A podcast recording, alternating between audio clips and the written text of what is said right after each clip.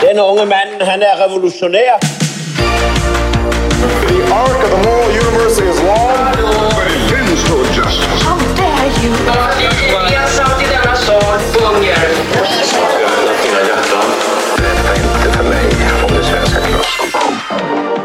Det är spännande att uppehålla oss lite vid arkitekturerna. För det är ju ändå hans, han, det är en käpphäst för King, King Charles. Och, och ett väldigt bra exempel på det han pratar om. Det är, det är spännande att prata om just brutalism liksom i sitt, vad man skulle säga, misslyckande att eh, fånga både folks hjärtan och att bli funktionellt egentligen. Alltså brutalismen eh, man- manifesteras kanske framförallt av Corbusier som var då en modernistisk ar- arkitekt som i efterkrigstiden eh, var väldigt influensrik i framförallt europeiskt eh, då, arkitektur. Som ville så att säga omdana staden i en, i en ny tappning baserad på en Me- mer specifikt Paris va? Framförallt.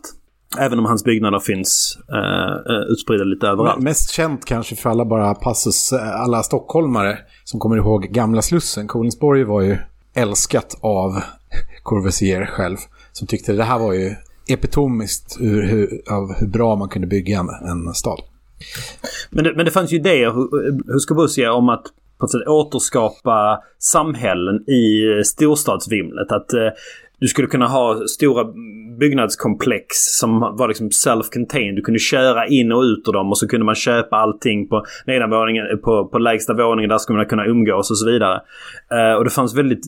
Det, det var inte bara liksom ett estetiskt projekt utan också ett socialt projekt om hur du skulle kunna bygga ett, ett samhälle och liksom en, en, en rymd där människor eh, skulle kunna leva naturligt. Sen visade det sig ju att det inte gick och det här sättet som var designat på gjorde att det blev att de här områdena som skapades i brutalistisk tappning ofta blev grogrund för ett enormt socialt utanförskap.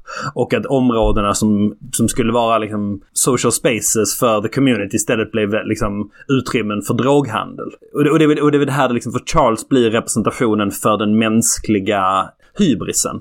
Att tro att man eh, liksom bara, man kan ha en idé om vad människan är och vad människan behöver och sen så köper man concrete och, och, och, och bygger den här nya världen och sen kommer det att fixa sig. Men nej, det är, inte- det är inte så enkelt utan saker och ting måste få växa mer organiskt. Eller åtminstone så måste du då enligt King Charles ha en väldigt bra förståelse för de naturliga principer som mäns mänskligt liv graviterar mot för att kunna bygga en, en så att säga, bättre, bättre värld. Ehm, tror jag. Och här är han ju väldigt lik, eh, eller det är väl mer eller mindre samma kritik liksom som Scruton har mot, mot eh, modern arkitektur och modernt, modernismen som, som, som, som projekt liksom. Att man försöker underkasta, eh, och det här, är ju, det här är ju Charles också liksom, en stor käpphäst i början, att hela det projektet försöker underkasta människan någon slags plan. Och någon slags tanke på att människan kan formas och har ingen naturlig, så att säga, känsla för skönhet eller för, för gemenskap eller roll i samhället eller vad det nu kan vara. Och det är väl det som gör Charles både potent och också svår att förstå. För i så att säga det moderna politiska språket, om man bara ska komma till Johans liksom, tanke om här, han är politisk eller inte, eller det kan man väl säga att han är på ett sätt. Men det är väldigt få politiker som kan göra någonting med honom, tror jag. Därför att det är väldigt svårt att liksom säga, okej, vad är plan of action här då? Förutom att obviously, vi, vi behöver väl något nytt. Alltså, det nuvarande ekonomiska systemet är han ju inte speciellt för. Men det finns ju varken högerpolitiker som kan vara, jag tänker Tories i England eller, eller Moderaterna i Sverige, är ju väldigt, väldigt långt borta från hans synsätt. Medelst vänstern är fokuserad på eh, liksom rättvisa på ett sätt som Charles av förklarliga skäl inte är. Och, För, för att komma in för att förty för, förtydliga det här liksom, att han är en politisk aktör. Alltså om man skulle posera, placera Charles som en så här politisk karta i Sverige. Han skulle inte vara miljöpartist därför att den typen av liksom miljöpolitik handlar mer om någon liksom generell rättvisa. Alltså den, han är inte, han är inte liksom, han är inte vänster på det sättet. Han skulle inte heller vara höger därför han är inte liksom nog rationell eller frankly han är inte brutal på det sättet. eller marknadsvänlig, liksom. Om du, om du vill kalla det brutalt eh, eh, har jag inget problem med, visserligen. Men Nej men alltså jag försöker, jag försöker inte säga det som en, en, en, ett negativt begrepp utan liksom brutal i bemärkelsen att det finns vissa nödvändiga saker som måste göras. Ja, men så. Ja. Men, men, men samtidigt finns det en nödvändighet på så sätt att vissa saker går och andra går inte. Han, om han skulle ha en, så här, en kaninpopulation, då skulle inte han typ tycker så här, men vi måste ha evig kanintillväxt här, utan det kommer finnas en naturlig ordning för hur många kaniner som finns. Det skulle nog en Charles liksom skriva under på. Men, men det, det intressantare än vem, vad hans specifika åsikter är, är att det är just från en monark, eller då blivande monark, eftersom han skrev det här som Prince of Wales, som du får de politiska manifesten. Att även om du har riktigt liksom hårda valrörelser med hög tongång, vad man beskyller sina fiender för vad och så vidare, så har inte de politiska sidorna eh, så här radikalt annorlunda idéer om framtidens samhälle. Så att liksom en sån här, det blir till slut, det jag försöker, det jag försöker liksom testa här helt enkelt, att det blir till slut en monark som blir den som kan formulera någon typ av ny politisk idé. Alltså det, det är så pass länge sedan vi hade någon sorts verklig pol polismakt hos, hos kungamakten, alltså inte bara från franska revolutionen utan också liksom från första världskriget när de flesta stora monarkerna topplades eh, och även senare kan vi se samma process ute i forna kolonialväldena. Att nu, nu kommer man liksom inte ihåg huruvida monarki var en bra eller dålig sak liksom. Utan att du, du har på något sätt en, en ny möjlighet att från, från monarkiskt perspektiv och där är kanske inte Charles den främsta förespråkaren utan vi kanske snarare pratar om techmonarker, alltså den idén om makten som, som absolut, antingen är, den, antingen är den eller så är den inte. Att den gör en återkomst och kan formulera politiska projekt. Medan de andra då, så att säga, parlamentariska krafterna har, är uttömda. Men det, det, är därför jag, det är därför jag drar kopplingen till Rogan lite grann. Att han är ju mer liksom en... Alltså vill inte kalla dem... Jag, tycker, jag hatar ordet thought leader, för det är han ju inte på något sätt. Men... Du menar Rogan? Nej, jag menar Charles. Kalle. Ja. Va? Nej, den andra Kalle. Jaha, ja, ja Karl ja. Karl, Karl, min namne. Karl den tredje. Ja. Eh, För, förresten, alla goda monarker, alla, alla monarker med tre i sitt namn är ju ganska bra. I alla fall i svensk historia. Johan den tredje, bra kung. Gustav den tredje, bästa kungen. Det var länge sedan vi hade Karl den tredje i Sverige. Men, men, men, men min poäng är bara så här. Det är så härligt, alltså så här, det är lite tramsigt. Men, men samtidigt ganska härligt att ha någon som har det perspektivet han har haft. För det är en sak när det kommer ifrån någon så här professor i estetik. Men det, kommer, det är lite mer när, när någon som har liksom... Alltså säger man ju om Charles, men så han har ju ändå byggt den här Poundbury liksom. och liksom han har ju... Pombury? Jo men hans så här modell, så här anti, antistaden, antimoderna staden. Han har ju byggt en, han har ju låtit mark i typ Cambridgeshire och sånt där. Original The Shire? Ja, nej men alltså han har byggt en stad, eller hjälpt, skänkt marken och, och varit med och sponsrat. Så att man ska bygga en stad enligt någon så här... Om du skulle bygga en modern stad med typ gamla principer, hur skulle det vara då? Liksom? Typ gatorna är inte raka, så du kan inte köra snabbt som fan. Det är liksom, ja men lite så här medeltida Hamlet-känsla. Och det har också delat folk så jävla mycket. För vissa tycker det är trams och andra tycker det, ja, men det är väl kul. Liksom. Men jag tycker det, det är också spännande att se att han, han är ändå en person som skriver saker och gör saker. Och, och det är nästan värt de här lite flummigare tendenserna han har. Att, att Kan jag bara ta en passus på, vad hette staden sa du? Pa- Poundbury. Poundbury. Nu när du nämner det, jag har för mig att eh, den här engelska mm, marxist, eh, eller socialist eh, filosofen Bastani, som vi pratade om tidigare som eh, Automated Luxury Gay Space Communist. Ja. Han har också skrivit så här left-wing case för konservativ arkitektur. Där han då menar liksom att, att den typen av arkitektur som Charles är intresserad av, det är liksom, det, det, det är motstånd till hur kapital funkar. Och, och då i, i den domänen eh, liksom staka ut en möjlig då allians mellan, som han då ser det då, vänster och eh, Men det finns ganska många i den där. Det finns en kille som heter uh, Loft på Twitter som är så här uh, vänstermonarkist. eh, som har en bakgrund inom så här guild socialism, uh, ja men typ så här. Som absolut inte är typ så här blue labor utan som är lite mer typ så här fackföreningsvänster liksom.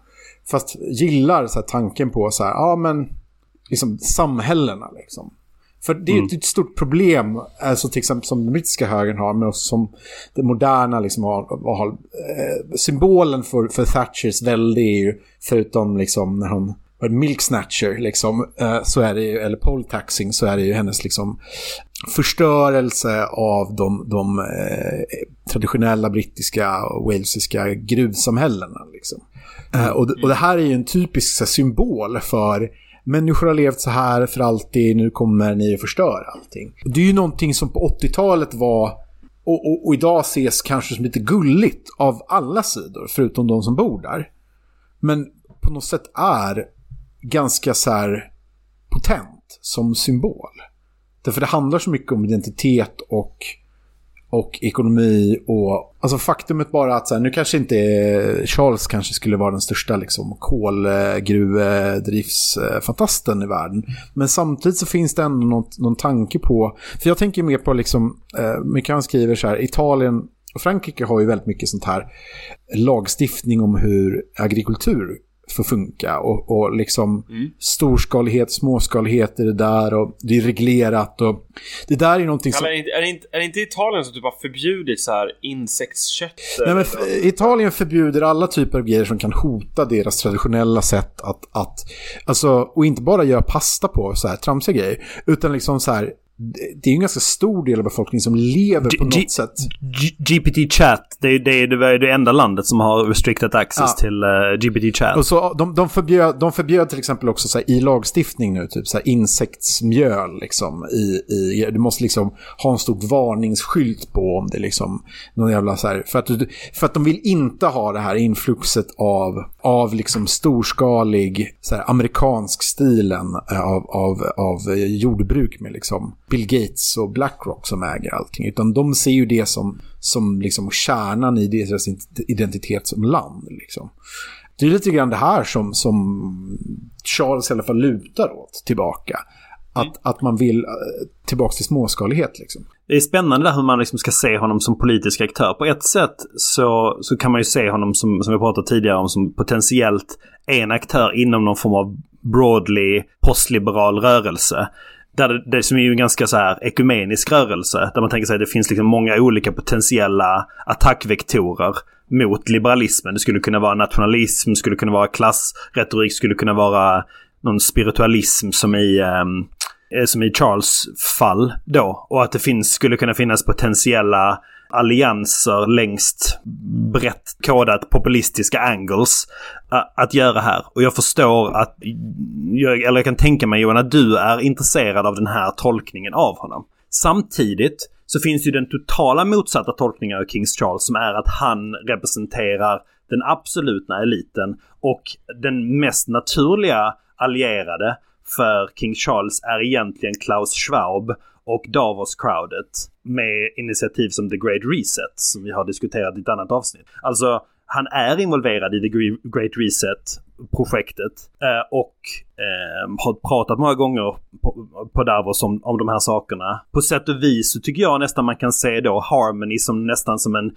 companion piece till The Great Reset. Eh, på något sätt ett spirituellt underbyggande för den typen av mer human kapitalism baserat på liksom mer holistiska principer eh, som, som Klaus Schwab pratar om. Alltså Klaus Schwab i The är ju, är ju liksom flummig lite grann på samma sätt som Klaus Schwab är. Även om de liksom drar från olika influenser så är det, det finns fortfarande någon liksom tematisk koppling där.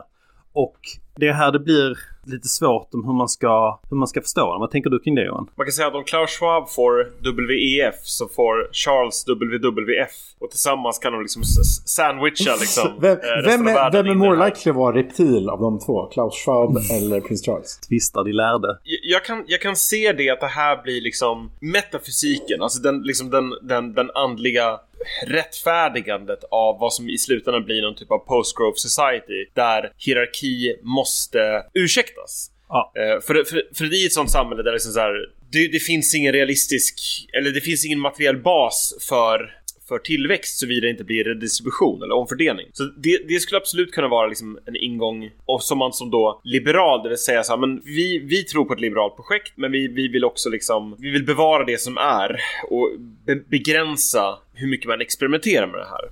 Alltså jag, jag tror fortfarande det finns liksom en, ett sätt som liberaler kan avfärda båda de här alternativen och utstaka någonting annat. Men det här skulle kunna vara ett sätt att liksom frysa den nuvarande då ordningen. En annan parallell till det här det är att Kalle var inne på tidigare liksom att Tidigare i historien så var det på något sätt bönderna och kungen som kunde enas på något sätt mot någon sån här adel eller mellanskikt liksom. Eller det var så bönder såg på det i alla fall. Och att man då har kungen nu som liksom talar på något sätt till då de här uh, små jordbrukscommunityna och Charles pratar ju också om, om bönder som någon typ av liksom motstånd genom att man ägnar sig åt, åt små, småskalighet. Det, det finns liksom inte den materiella basen för det utan då, då får man göra det på något sätt nästan som en exit, alltså att man lämnar det kapitalistiska systemet och, och skapar någonting för sig själv. Och jag tror att genom att att, att vi har den här typen av politiska projekt ifrån monarker, vare sig det är från den, den liberala ordningen eller ifrån den här då liksom förmoderna ordningen där kungen och bönderna eh, bildar allians. Att vi går tillbaks till det visar på något sätt hur fattig den moderna politiska arenan är och det här blir nästa, nästa plattform för att spinna på nya politiska idéer och även det här då, när även det visar sig vara uttömt, först då kan man på något sätt säga så här: okej okay, men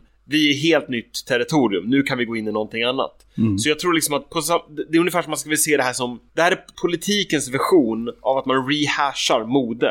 Det är liksom på något sätt Mark Fisher traumatologi, att du återanvänder mode från 60, 70, 80, 90-talet fast du befinner dig på 2010-talet och 2020-talet och till slut så blir det här absurt. På samma sak så kommer man se det i politiken. Det skulle vara liksom den, den mer radikala eller revolutionära approachen till det här. Den andra, eller det tredje rättare sagt, det är att säga på något sätt att ja, men, vi kommer inte få någonting nytt och vi kan absolut inte bevara det som det är. Så vi måste gå tillbaks till någonting fastän mycket av det som vi har i samhället kanske faller omkull. Att man kör det helt reaktionärt på det här. Och jag tror inte att Charles har den liksom... Poängen här är inte om att Charles politiska projekt håller ihop för att kunna stå emot något av det här. Det är mest liksom, jag försöker förstå, om en kung skriver ett politiskt manifest, då är han på något sätt framme vid en tidpunkt i historien där no something's gotta give, är väl det jag försöker säga. Sure. Men man hade ju kunnat tolka det som att det är möjligt att vi behöver återgå till vissa feudala tenets snarare än kapitalism för att kunna, för att kunna rädda världen. Make feudalism great again. Jag, jag, jag, säger, jag, säger, inte att det är det han säger explicit men, men, men på samma sätt som att säga, eh, Great Reset-crowden anklagas för den typen av grejer så, så, tycker jag att man lika gärna kan, kan säga det mot, mot, mot, mot Charles i det här fallet. Men, men kan man göra det då om, om han... Alltså här, Charles försvarar ju ändå ett småskalighet där, där bonden är själv ägare av marken. Och mycket av Great Reset är ju på något sätt att du varken äger dina produktionsmedel eller marken du brukar. Det är det som hela konflikterna i många av de här bondupproren runt om i Europa har handlat om. Och även i Indien för en del också. Att du är inte längre ägare av din mark eller redskapen du använder och slår tillbaks mot det. Han är ju mer en patron saint för dem än för de företagen som vill gå in och mekanisera och digitalisera jordbruket. Möjligt, men jag tvekar på att de läser Harmony. Alltså jag tror att de som, alltså Harmony känns mer som en text skriven till dem i hans egna sociala klass än då de här bönderna till exempel. Att försöka få då Davos-crowdet att, att, att tänka om, att vara mer humana i, sin, i sitt utövande av eh, makt.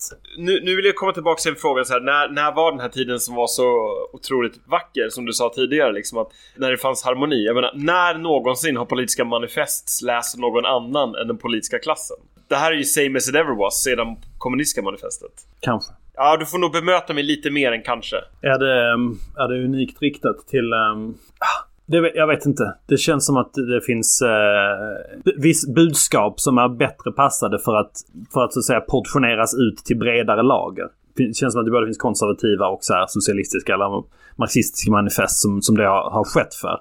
Jag vet inte hur lätt det här manifestet är att paketera och göra, göra catchy för en, för en bredare populus. Liksom. Ja, men, tänk på Fibonacci-serien. Men det var lite samma sak som arbetare skulle läsa Marx. Liksom. Så, ah, ja, visst, här, jag har också läst Hegel. Hello there fellow workers. Nu ska vi... Alla ni har väl läst Hegel, ah, eller? Maybe. Jag, jag skulle säga att, att merparten, det marxistiska, är ju till och från den medelklassen som ska bli den nya avantgarde grupperingen i samhället. Alltså du kan ju fortfarande försöka göra någonting för, sam, liksom för andra grupper men, men liksom den att, att det här manifestet talar till en in-crowd är inte, det gör inte det för mig står ut från någonting annat. Det, det jag menar bara att det finns olika sätt att driva politiska rörelser. Vissa, vissa sätt, ett sätt att göra det är ju att, att du försöker skapa opinion bland folket för att driva på någon rörelse bottom-up.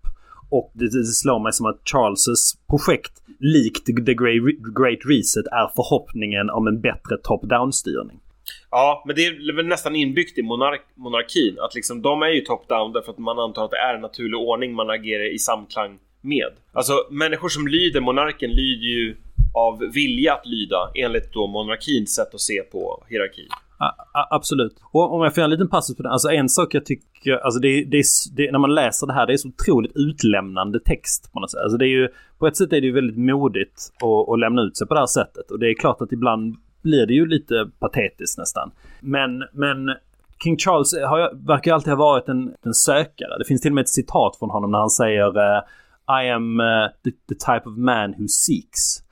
Alltså att han har alltid varit så att säga existentiellt plågad i vem det är han ska vara i sin roll. Och jag, jag tror att det är väldigt, om man har den läggningen så tror jag det är väldigt klurigt att vara monark i vår tidsålder.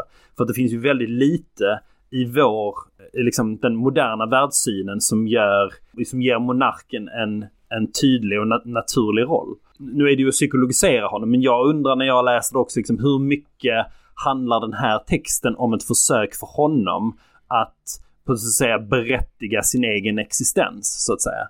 Att säga att det finns, alltså kungen är viktig, jag är viktig. Eh, min roll och, och eh, självbild är viktig på grund av att det finns en naturlig ordning. Och i den ordningen ingår en kung som har vissa arketypiska eh, funktioner att fylla. Ja, men alltså jag tror väldigt mycket. Jag, jag tror jag läst någonstans att han liksom säger att jag, varje dag är en kamp för att försöka legitimera att jag överhuvudtaget finns. Liksom. Ja, precis. Och, och, hans känsla är nog lite grann så här, han, han, skulle nog inte vilja vara den typen av monark som bara håller status quo. Och är bara så här, så på ett sätt så ser han nog lite grann att eh, han förstår sin mamma och vad, vilken, den generationen han kommer ifrån. Så är. Men han har nog varit lite otålig på att monarkens roll har hela tiden varit reaktiv. Det har alltid varit så här, någonting händer eh, en skandal händer, nu måste vi svara på det. Istället för att så här, här är, ett, här är en positiv input vi kan ha i världen. Liksom. Sen är det kanske frågan, kan man ha det som monark överhuvudtaget? Det kanske inte ligger i, i, i så att säga tangentens riktning att ens kunna ha det i ett modernt land med, med den typen av press, och speciellt med den typen av press och den typen av, av, av parlamentarism England har. Eller så är det precis ett sånt land som, som man kan ha det. Men, men jag tror i Charles natur ligger nog inte att så att säga er on the side of caution. Utan han är nog ganska sugen på... Nu tror jag ju inte någon, på något sätt att han är som eh, liksom kommer driva fram en konstitutionell kris. Men vem vet? Ja, det, det är fullt möjligt och det är möjligt att det här är the last stand för även brittisk monarki. Han försöker skapa liksom en, en underbyggnad, filosofisk underbyggnad för detta och det kan bli pannkaka av det här. Ja, alltså det är det som, eh, bara för, för våra lyssnare eh, som kanske inte liksom lys, eh, sett Michael Bartletts pjäs eller Rupert Golds filmatisering av den så är det ju, där tror jag det är liksom frågan om pressens roll liksom. Och, och frågan, eh, det, han, i den så liksom gör han ju en, en, en repris av sin eh, namn Karl den första, Charles the First. Som ju liksom stormar parlamentet när han inte får beskattningsrätt av dem.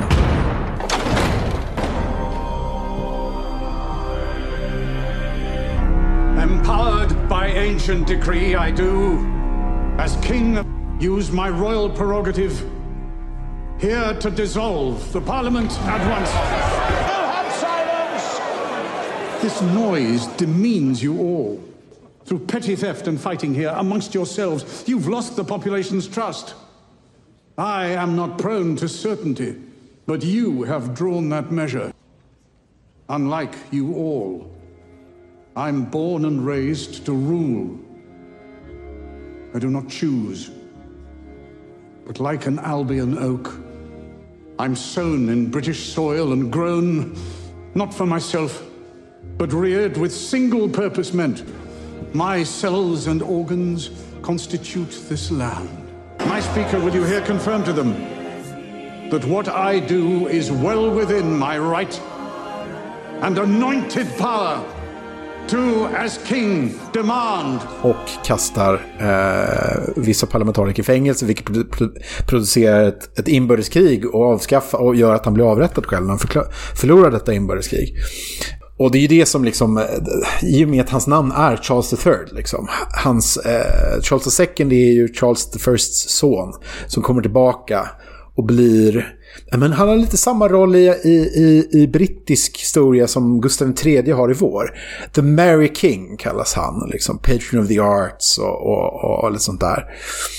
Det här stela, strikta Commonwealth-England under, under puritanen Cromwell liksom mynnar tillbaka till ett, en, en mer belevrad tidsålder. Uh, så det finns nog en tanke uh, i, i Charles huvud i och med att man väljer det monarknamnet också att man vill göra ett avtryck. Kanske inte provocera, provocera fram en konstitutionell kris men snarare kanske bidra till en, en, en positiv omvälvning, en renässans, ett, ett nytt sätt att tänka på. Eh, och det kan man ju inte säga att hans, hans mor representerade direkt. Det var ju inte hennes roll.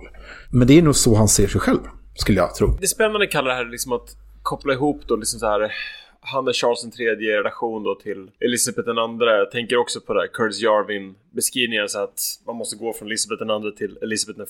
Att kungahuset, inte bara i England utan liksom på många platser i världen har ju liksom varit så här Never complain and never explain. Och det, det här kanske inte är så mycket av ett complaint men Don't ask, don't tell. Ja men som, som Oliver sa, liksom, att det är ju verkligen utlämnande att skriva en sån här, eh, sån här bok. Alltså det är liksom man, man, det finns ju ändå ett visst släktskap med hans eh, gode son Harry och eh, fru Meghan. För den som har sett South Park vet liksom att eh, man sitter och har en karriär av att eh, prata om sig själv och det lidande man har varit med om. Men det kan man ju inte anklaga Charles för, tycker jag. Det jag menar här liksom att det, det finns ju ett sätt att skriva den här boken i vi-form som helt enkelt bara säger så att Eh, vi, vi ser behovet av harmoni. Medan det här med så här, jag upptäckte det här när jag var där och det här gillade det här gjorde ett djupt intryck på mig. Och, och att det liksom är, det är en, en berättelse om harmoni som liksom filosofisk eller politisk princip, men det är också en berättelse om, om han som söker då harmoni. Men, men ironiskt nog, trots att han är liksom kanske en av de personer som de flesta har minst gemensamt med vad det gäller materiellt eller till och med kulturellt. Så just den existentiella situationen är så här att det är inte bara monarkin som på något sätt har blivit omodern utan det är också så här Det är väldigt oklart att säga vad som är meningen med någonting. Och det, det, det är den här liksom nästan som en chimär att ju närmare du har kommit principen om rättvisa desto svårare blir det att säga varför någonting skulle vara rätt. När du liksom rivit ner allting på något sätt. Och det, det sätter ändå Charles fingret på. Vilket gör att jag faktiskt tror att det här kan vara ganska så här hoj. Alltså det kan gå hem hos pöbeln. Det, det är ju deras kung. Alltså det vi började med att prata om tidigare så att är det någon i min eller Olivers kretsar här i England som kan relatera till den här coronation? Nej, det är det inte. Men det säger nog mer om liksom våra circles än, än, det, här, än det här landets Ja, folk. på tal om att vara liksom. utlämnande och alldeles färdig. Det är, da, da, da, Vi- da Vinci-koden alltså, sålde ju i miljoner exemplar så att, eh, du kanske har rätt Johan. Ja. Det, det kanske är the, the, the, the Dan Brown of monarchies liksom. Det kanske ligger något i Fibonacci-serien ändå. Alltså. Nej men och sen så tror jag också att det berör en annan aspekt som det här är, tror jag inte vad, vad Charles menar, men han pratar mycket om så här att Okej, men vilka är då de här människorna som kan leva i harmoni? Och så kommer han in på vad han kallar för primary people. Begrepp jag aldrig hört förut, men jag förstår det som att det är ungefär detsamma som Det är indigenous. nog vi, inte pöbeln. Eller? Nej, primary people syftar då på att det är liksom människor som lever traditionellt. Aha. Och det är alltså då urfolksgrupper som han är inne på. Men det, det som är spännande med det här begreppet över dess liksom, alltså indigenous-begreppets karriär de senaste 3-4 årtiondena är att i, i de samhällen då som har eh, urfolksgrupper, både kan ta här i Norden till exempel i Sverige med samer eller i relation till Amazonas eh, stammar. Så fram till typ 80-talet så finns det ändå en ganska stark ambition om att tillhöra samhället. Man skulle också kunna beskriva det som assimilatorisk approach där. Och sen från, i alla fall Sverige, med Carl Bildt-regeringen som då eh, upprättar Sametinget så blir det mer så här separatistiskt, att det här är en, en egen sfär, en egen kulturell och politisk maktsfär. Eh, och det intressanta är att Charles då lyfter fram urfolk som liksom ett exempel på människor som lever i harmoni. Men den, liksom, den bumerangen då, som det här begreppet får, när man börjar prata om, om urfolk i relation till liksom att leva i harmoni. Det tror jag inte är till de här mindre grupperna utan av det enkla anledningen att det, förutom på något sån här så här medelklasslajvande så är det väldigt få som kan egentligen ses tillhöra eller identifiera sig med det. Däremot tror jag definitivt att du får mer av de här människorna som vi började med att prata om som sätter upp så här keramiktallrikar, eh, eh, porslin med eh, tryck av kungen i en, i en pub. Det, jag tror det är snarare den gruppen som kommer börja, börja tänka på sig själv som så här engelskt urfolk. Och det, det, handlar inte om att Charles bygger in det här själv, tvärtom. Jag tror han vill ha ett multikulti-projekt. Men om man tittar på den grupperna som liksom kan då Alltså all, eh, all översättning av politiska manifest är ju någon typ av vulgarisering liksom, och det nästan måste vara det och det är kanske meningen. Men jag tror det är snarare i den riktningen som det här går populistiskt när man pra börjar prata om ett land i harmoni. Eh, det är väl den dialektiken som jag tror kommer ur det här. Mm. Ja, vi lär, vi lär få se. Eh, vad, vad, ska ni båda göra på... Har ni några planer på Coronation Day eller ska ni ut och bara slåss på stan som vanligt? Så jag skulle vilja dra, dra till London faktiskt och vara ja. där. Um, det, det skulle ändå kännas ganska rimligt. Hänga med gubbarna på, det... på någon pub och bara snacka, köta. Det är alternativet att göra det här i Cambridge. Att, Finns det äh, gubbar på, pub, liksom... på puben i Cambridge? Det gör det. Gör det. det har lite så här känslan av eh, Seinfeld fast det är liksom någon Alla här, judar, är det det du försöker säga? Eh, ja, Kalle. vad, vad är känslan av det? Nej men liksom det är så här tugg. Det, det, det är ett tugg. Engelsmännen har Men, eh, men, jag, men nu, nu i dagarna så tänker jag ändå på något sätt kanalisera min inre King Charles genom att tend to my garden. Mm. Jag, har börjat, jag har börjat plantera eh, tomatfrön och paprikafrön som jag ska eh, tillsammans med mina grannar börja plantera i, i, i trädgården och börja transformera vår, vår, vår trädgård från och med nästa, nästa helg tillsammans. Vad trevligt. Och det känns, och det känns verkligen som någonting som, eh, som, som Charles hade, hade uppskattat. Jag tror ni kan få någon slags royal blessing om ni ringer hovet. Är det någon liten allmänning ni har utanför? Eh, är det någon... Ja, men det är ett par sådana här viktorianska hus som har en, en, en, en, en liksom gemensam trädgård ja. eh, bakom. Med ganska mycket sol ändå så jag, jag hoppas på, eh, på feta rankor eh, i lite längre, lite längre i juli eller sådär. Vad trevligt. Ja, jag vet inte fan vad jag ska göra. Jag kanske ska ta mig till... Eh, det finns bara en pub i Stockholm jag skulle lita på med något sånt här.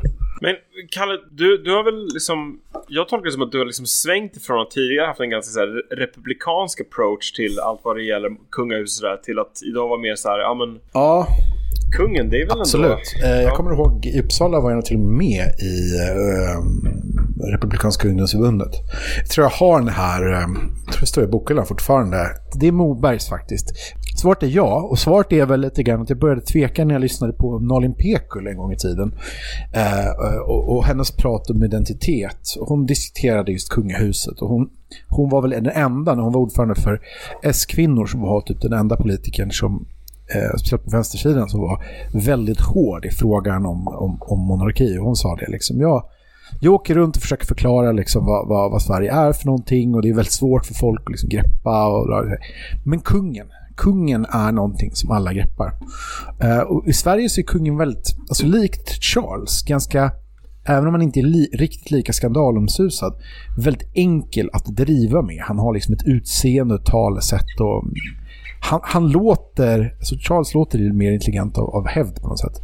Men, men jag har absolut svängt i det och det är väldigt enkelt varför. För eh, det är väl en typisk sån här konservativ ståndpunkt. Liksom, om du har en institution som vill ersätta någonting, då ska du förklara vad du vill ersätta den med och varför det inte skulle skada mer. Och ju mer jag ser av, av presidenter i världen, ju, ju färre, eh, ja, ju mindre är jag sugen på att ha en i Sverige.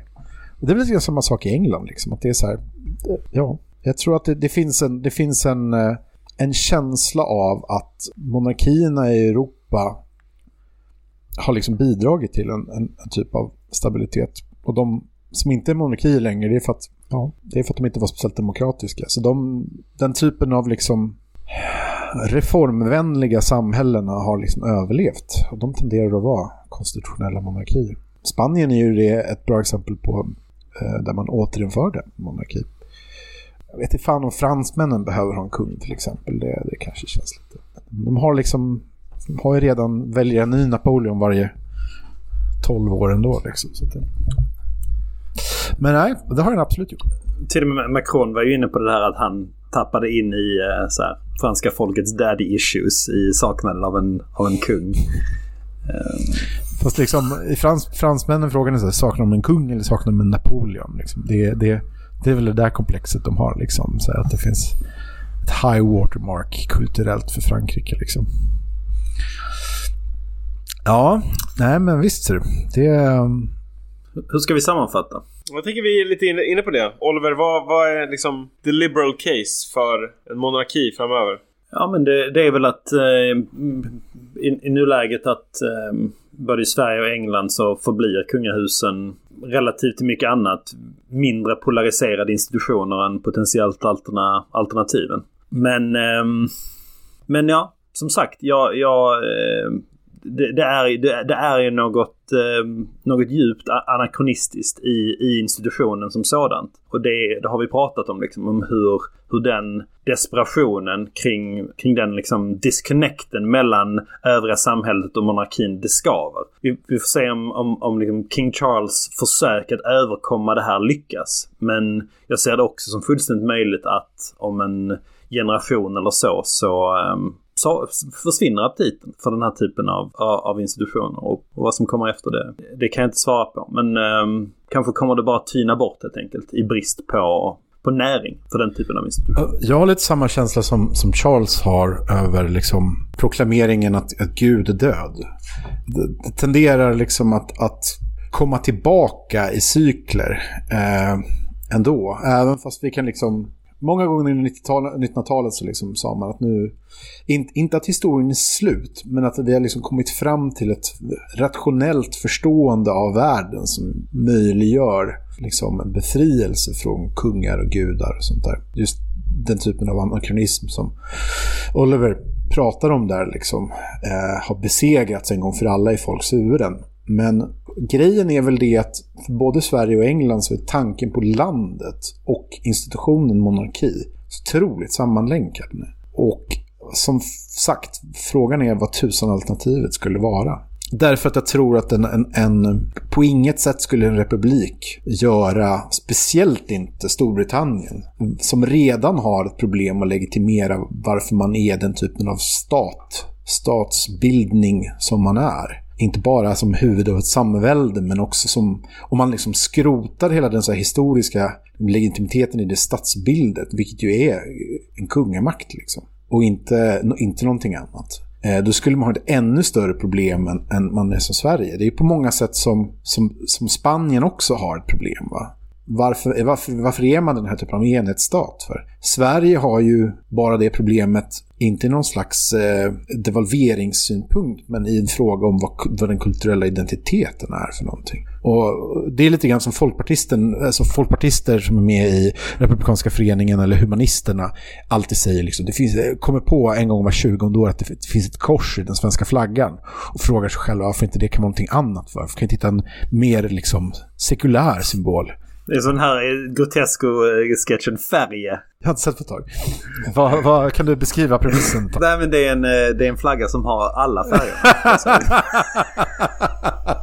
Men det låter precis som en sån här grej som folkpartister skulle kunna driva. Och det är samma sak så här. Vad, vad, vad, folkpartister... Ja men de har typ en folkpartist-karaktär med så här scarf och, och små glasögon som... Eh... Såg ni för övrigt att på tal om eh, Storbritannien och, och Sverige och vårt vänskap, vår vänskap och egen, egenhet. Folkpartiet vaknade upp i måndags och bara, vad borde vi göra här? Vi borde kanske införa euron. det är den viktigaste frågan för oss just nu. Ja, Um. folkpartister i alla länder förenar er. Alltså det, det, det är ganska skönt att säga att kung Charles i alla fall inte är folkpartist. Nej, det, fan Det kan vi komma överens om. Alldeles för Det- intressant. Eh, jag tror min, min takeaway är att eh, dels så tycker jag det är ganska charmigt att han eh, att han liksom å ena sidan är väldigt emot den här idén om naturen som liksom en maskin. Eh, samtidigt som han konsekvent hänvisar till satellitbilder för att göra det här argumentet. ja, men det, är, det är ju kärnan av motsättningen här. Men, men det, är liksom, det, det är inte en kritik mot honom så mycket som det moderna tillståndet på något sätt. Men, men jag tycker också att det, det är kul att komma tillbaks till så här. Jag tror han tog upp Sverige vid några tillfällen så här typ att barn måste vara ute mer i naturen. Och kolla på den fantastiska svenska uppfinningen med att ha galonbyxor med resårband. Så att barnen kan vara ute och plaska. Så det är liksom i vanlig ordning så är det så här, så här lösningen eh, de enklaste, nämligen barnbidrag, skattefinansierad förskola och moderiktiga funktionsplagg från fjällräven. Ja. Det är Skinner, liksom, appro- Skinner approves. Men ja, exakt. För, att, för, se, för att parafrasera Vanse, tror jag den heter. A Swedish, har ni, har ni sett den? Med, den heter inte det. Den heter, alltså det är den här eh, Vanse-konferensen-filmen med eh, Kenneth eh, Bra, Branagh eh, i huvudrollen som Heidrich. A Swedish Culture Triumphant. Det jag, det vad jag hör när jag eh, hör de Ja. orden från Charles. Men, men on a more serious note så tror jag liksom att det, för att bryta den här då age of disconnect som han ser, nå någon typ av liksom ny harmoni, så ser han väl någon så här liksom att Snarare än att avskaffa all brutalism och satelliter blir det någon så här integration. Och givetvis här är ju liksom kopplingen nära till integralismen. Alltså någon form av så här eh, katolska kyrkan kopplad med, jag vet inte, så här halvkorporativistisk stat. Och det jag vill få sagt med det i relation till Charles bok Harmoni är att tydligare nu än tidigare så finns det en förväntan på att också ge inte bara en materiell utan också en, en högre mening. Särskilt eftersom den materiella blir mindre och mindre sannolik. Och det är väl det som är intressant att hålla utkik efter i politiska projekt framöver. Vem är det som kan liksom he, ena liksom jord och himmel eh, i ett och samma politiskt projekt? Det är nog min takeaway från Charles Harmony. Ja, det låter bra. Öppna era chakran gott folk. Ja, in, integrera er öppna era chakran.